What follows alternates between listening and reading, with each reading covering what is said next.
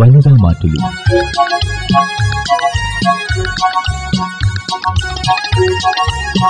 ചില വീട്ടുകാരികൾ.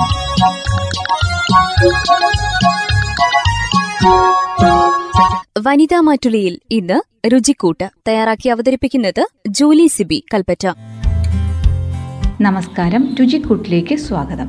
ഇന്ന് നമ്മൾ രുചിക്കൂട്ടിൽ ഒരു പഴമയുടെ വിഭവമാണ് തയ്യാറാക്കുന്നത്, വേപ്പിലക്കട്ടി. വേപ്പിലക്കട്ടിക്ക് ഓരോ നാട്ടിലും ഓരോ പേരായിരിക്കും പറയുന്നത്. നമ്മൾ ചമ്മന്തിപ്പൊടി എന്ന് പറയും, അതുപോലെ പുളിച്ചമ്മന്തി എന്ന് പറയും. അപ്പോൾ അതെന്താണെന്ന് മനസ്സിലായല്ലോ.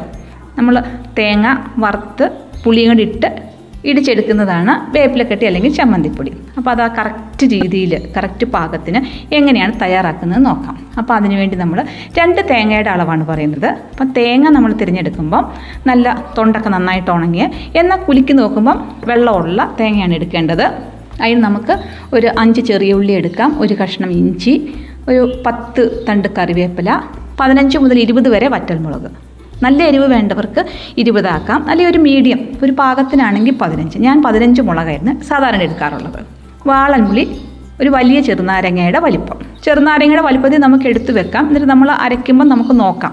അത് എന്താണെങ്കിലും മിനിമം വലിയ നാരങ്ങയുടെ വലിപ്പത്തിലുള്ള അത്രയൊരു അളവിൽ നമുക്ക് പുളി വേണം. പിന്നെ ഉപ്പ്.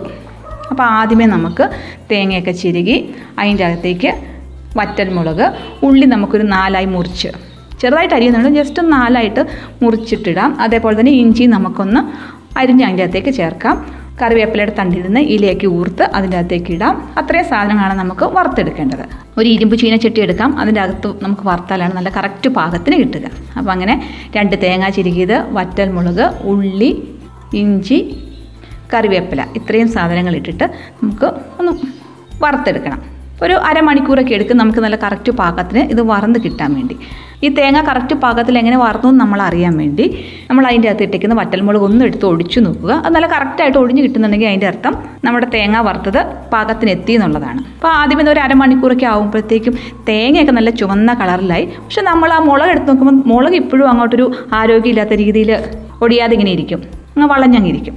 അപ്പോൾ നമ്മൾ വിചാരിക്കും ഇപ്പം നമ്മുടെ തേങ്ങ കരിഞ്ഞും പോവും, മുളകൊന്നും ആയില്ലല്ലോ എന്ന് വിചാരിക്കും. പേടിക്കേണ്ട, ഒരു 3-4 മിനിറ്റ് കൊണ്ടൊക്കെ ഇളക്കി കഴിഞ്ഞ് കഴിയുമ്പോഴത്തേക്കും മുളക് ഒന്നോടെ എടുത്ത് നോക്കുക. അപ്പോഴത്തേക്കും ഒടിയുമ്പോൾ നമുക്ക് കറക്റ്റ് പാകത്തിൽ അത് ഒടിഞ്ഞ് കിട്ടും. അപ്പം നമുക്ക് മനസ്സിലാക്കാം നമ്മുടെ തേങ്ങ കറക്റ്റ് പാകത്തിന് മൂത്ത് കിട്ടിയെന്ന്. അത് നമുക്ക് ഒന്ന് തണുക്കാൻ വേണ്ടി മാറ്റി വയ്ക്കാം. ഇനി നമുക്ക് വാളൻപുളി, ഉപ്പ് മിക്സിക്കകത്ത് പണ്ട് കാലങ്ങളിലൊക്കെ കല്ലിൽ അരച്ചെടുക്കുമായിരുന്നു ചെയ്തുകൊണ്ടിരുന്നത്. ഇപ്പം നമുക്ക് മിക്സിയൊക്കെ വന്നതുകൊണ്ട് പണി നല്ല എളുപ്പമായി. അപ്പോൾ നമ്മുടെ മിക്സിയുടെ കുഞ്ഞു ജാറ്, അപ്പോൾ അതിൻ്റെ അകത്ത് വെള്ളമയമൊന്നും ഇല്ലാതെ നമ്മൾ വെയിലത്തൊക്കെ ഇട്ട് നന്നായിട്ടൊന്ന് ഉണക്കി തുണി കണ്ടൊക്കെ തുടച്ച് വെള്ളമയം ഇല്ലെന്ന് നമുക്ക് ഉറപ്പ് വരുത്തുക. അതിൻ്റെ അകത്തേക്ക് നമുക്ക് തണുത്തതിന് ശേഷം വേണം കേട്ടോ, തേങ്ങ നന്നായിട്ട് തണുത്തതിന് ശേഷം. എന്താണേലും നമുക്ക് ഒരു ട്രിപ്പിന് ഇത് നമുക്ക് ഒതുക്കിയെടുക്കാൻ സാധിക്കത്തില്ല. അപ്പോൾ ഒരു 3 ട്രിപ്പ് 3.5 ട്രിപ്പോളം വരും ഇത് അരച്ചെടുക്കാൻ. അപ്പോൾ എല്ലാം കൂടെ അവസാനം പുളി ഉപ്പും കൂടി ഇടാൻ വേണ്ടിയിട്ടേക്ക് നമുക്ക് കറക്റ്റ് പാകം അറിയത്തില്ല. അതും അതുകൊണ്ട് എന്താ ചെയ്യേണ്ടതെന്ന് വെച്ചാൽ ആദ്യമേ നമ്മൾ ആ ഒരു ജാറിൻ്റെ അകത്ത് കുറച്ച് എടുത്ത് മുളകും തേങ്ങ എല്ലാം കൂടി ഇടുമല്ലോ, അപ്പോൾ ആ കൂട്ടത്തിൽ തന്നെ നമുക്ക് ഒരു കുഞ്ഞു ടീസ്പൂൺ ഉപ്പും കുറച്ച് വാളൻപുളിയും കൂടെ ചേർക്കാം. നമ്മൾ എടുത്തു വെച്ചിരിക്കുന്ന വാളൻപുളി, വീട്ടിൽ വെള്ളമൊന്നും വേണ്ട, നല്ല ഡ്രൈ ആയിട്ടിരിക്കുന്ന വാളൻപുളി തന്നെ അതിൻ്റെ അകത്തേക്ക് ഇട്ടിട്ട് നമുക്ക് മിക്സി ഇട്ട് ഒന്ന് ചുറ്റിച്ചെടുക്കാം. അപ്പോൾ അത് നന്നായിട്ട് അങ്ങ് ഒതുങ്ങി കിട്ടും. വേണമെങ്കിൽ ഒന്നോടെ അങ്ങ് ആക്കാം. ഒത്തിരി അങ്ങ് അരച്ച് കഴിഞ്ഞ് കഴിഞ്ഞാൽ അത് ആ ഒരു എണ്ണ തെളിഞ്ഞ് വരും. അപ്പോൾ അത്രയൊരു സുഖമില്ല. ആ ശരിക്കും ചമ്മന്തിപ്പൊടി എന്ന് പറയുമ്പോൾ നല്ല പൊടിഞ്ഞിരിക്കുക, അതാണ് അതിൻ്റെ ഒരു പാകം. ഇനിയിപ്പോൾ ചിലർക്ക് ആ നല്ലൊരു എണ്ണയും മെഴുകിയിരിക്കുന്ന ഇഷ്ടം, അങ്ങനെ വേണ്ടുന്നവർക്ക് അത് നന്നായിട്ട് ഇങ്ങനെ അരച്ചെടുത്ത് കഴിഞ്ഞാൽ ആ പാകത്തിന് കിട്ടും. പക്ഷേ നല്ല ചോറിൻ്റെ കൂടെയൊക്കെ, നല്ല ചൂട് ചോറിൻ്റെ കൂടെയൊക്കെ നല്ല കുഴച്ച് കഴിക്കാനൊക്കെ സുഖം ആ പൊടിപൊടിയായിട്ടിരിക്കുന്നതാണ്. അപ്പോൾ അങ്ങനെ ഓരോ പ്രാവശ്യവും നമ്മൾ വറുത്ത് വെച്ചിരിക്കുന്ന തേങ്ങ ഉപ്പും വാളൻപുളിയും കൂടെ ചേർത്ത് അരച്ചെടുക്കുക വെച്ചാൽ നല്ല അത് പൊടിച്ചെടുക്കുക. അങ്ങനെ നമ്മൾ എല്ലാം പൊടിച്ചൊക്കെ എടുത്തു. അതിന് ശേഷം നമുക്ക് എല്ലാം കൂടെ ഇനിയിപ്പോൾ ഓരോന്നിനും ഒരു പ്രാവശ്യം അരച്ചതിന് ചിലപ്പോൾ അരവ് കൂടിയെന്ന് വരാം, ഒരെണ്ണം അരച്ചതിന് ചിലപ്പോൾ അരവ് കുറഞ്ഞെന്ന് വരാം. അപ്പം പല രീതിയിലായിരിക്കുമല്ലോ നമ്മൾ 3-4 പ്രാവശ്യമൊക്കെ ഇത് ഒതുക്കിയെടുക്കുമ്പം. അപ്പോൾ അതെല്ലാം കൂടി ഒന്ന് മിക്സ് ആകാൻ വേണ്ടി എന്ത് ചെയ്യണം, നമ്മുടെ കൈ കൊണ്ട് തന്നെ നന്നായിട്ടൊന്ന് മിക്സാക്കി എടുക്കുക. അതായത് നമ്മൾ പുട്ടുപൊടിയൊക്കെ നനയ്ക്കത്തില്ലേ, അതേപോലെ തന്നെ നന്നായിട്ട് മിക്സാക്കി എടുക്കുമ്പോഴത്തേക്കും ആ ഉപ്പും പുളിയും എല്ലാം കറക്റ്റ് പാകത്തിന് നമ്മുടെ തേങ്ങയിലേക്ക് പിടിക്കും.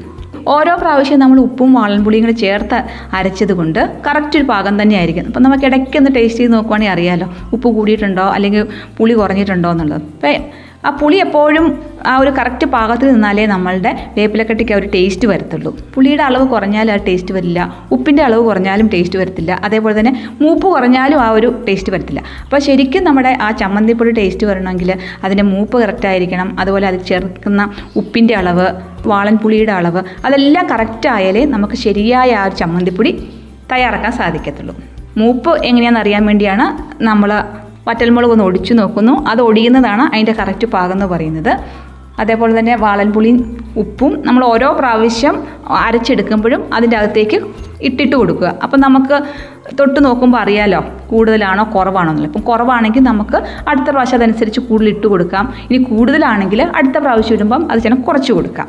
അങ്ങനെ എല്ലാം അരച്ചതിന് ശേഷം നല്ല പുട്ടുപിടി തിരുമിയെടുക്കുന്നത് പോലെ തന്നെ കൈകൊണ്ട് നന്നായിട്ട് മിക്സാക്കി തിരുമിയെടുത്ത് വെള്ളമയമില്ലാത്ത ഒരു ചില്ല് ഭരണയ്ക്കകത്ത് അടച്ചു വെച്ച് കഴിഞ്ഞാൽ കേടുകൂടാതെ ഇരിക്കുകയും ചെയ്യും.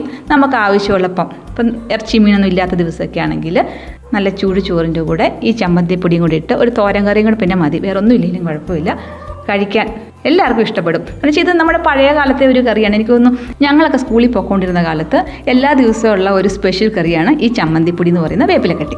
അപ്പോൾ ഒരിക്കൽ കൂടി പറയാം എങ്ങനെയാണ് ഈ വേപ്പിലക്കട്ടി തയ്യാറാക്കുന്നതെന്ന്.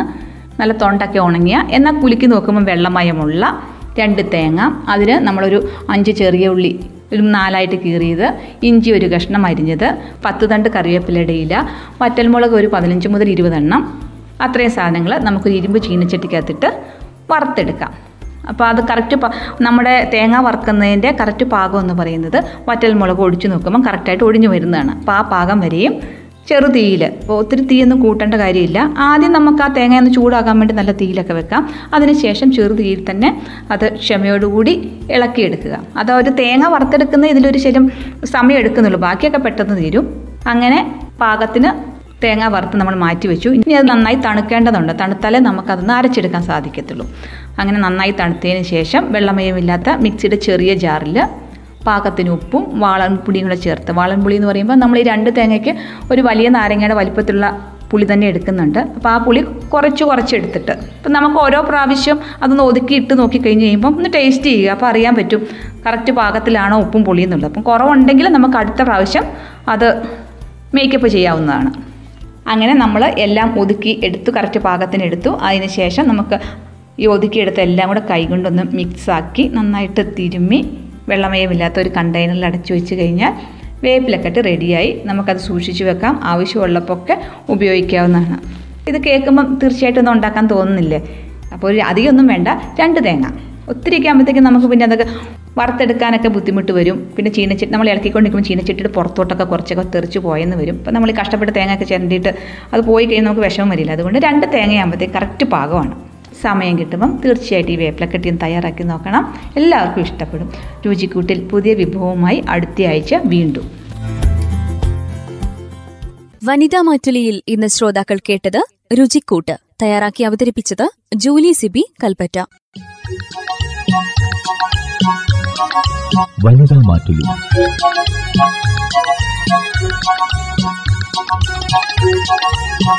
ചില വീട്ടുകാരി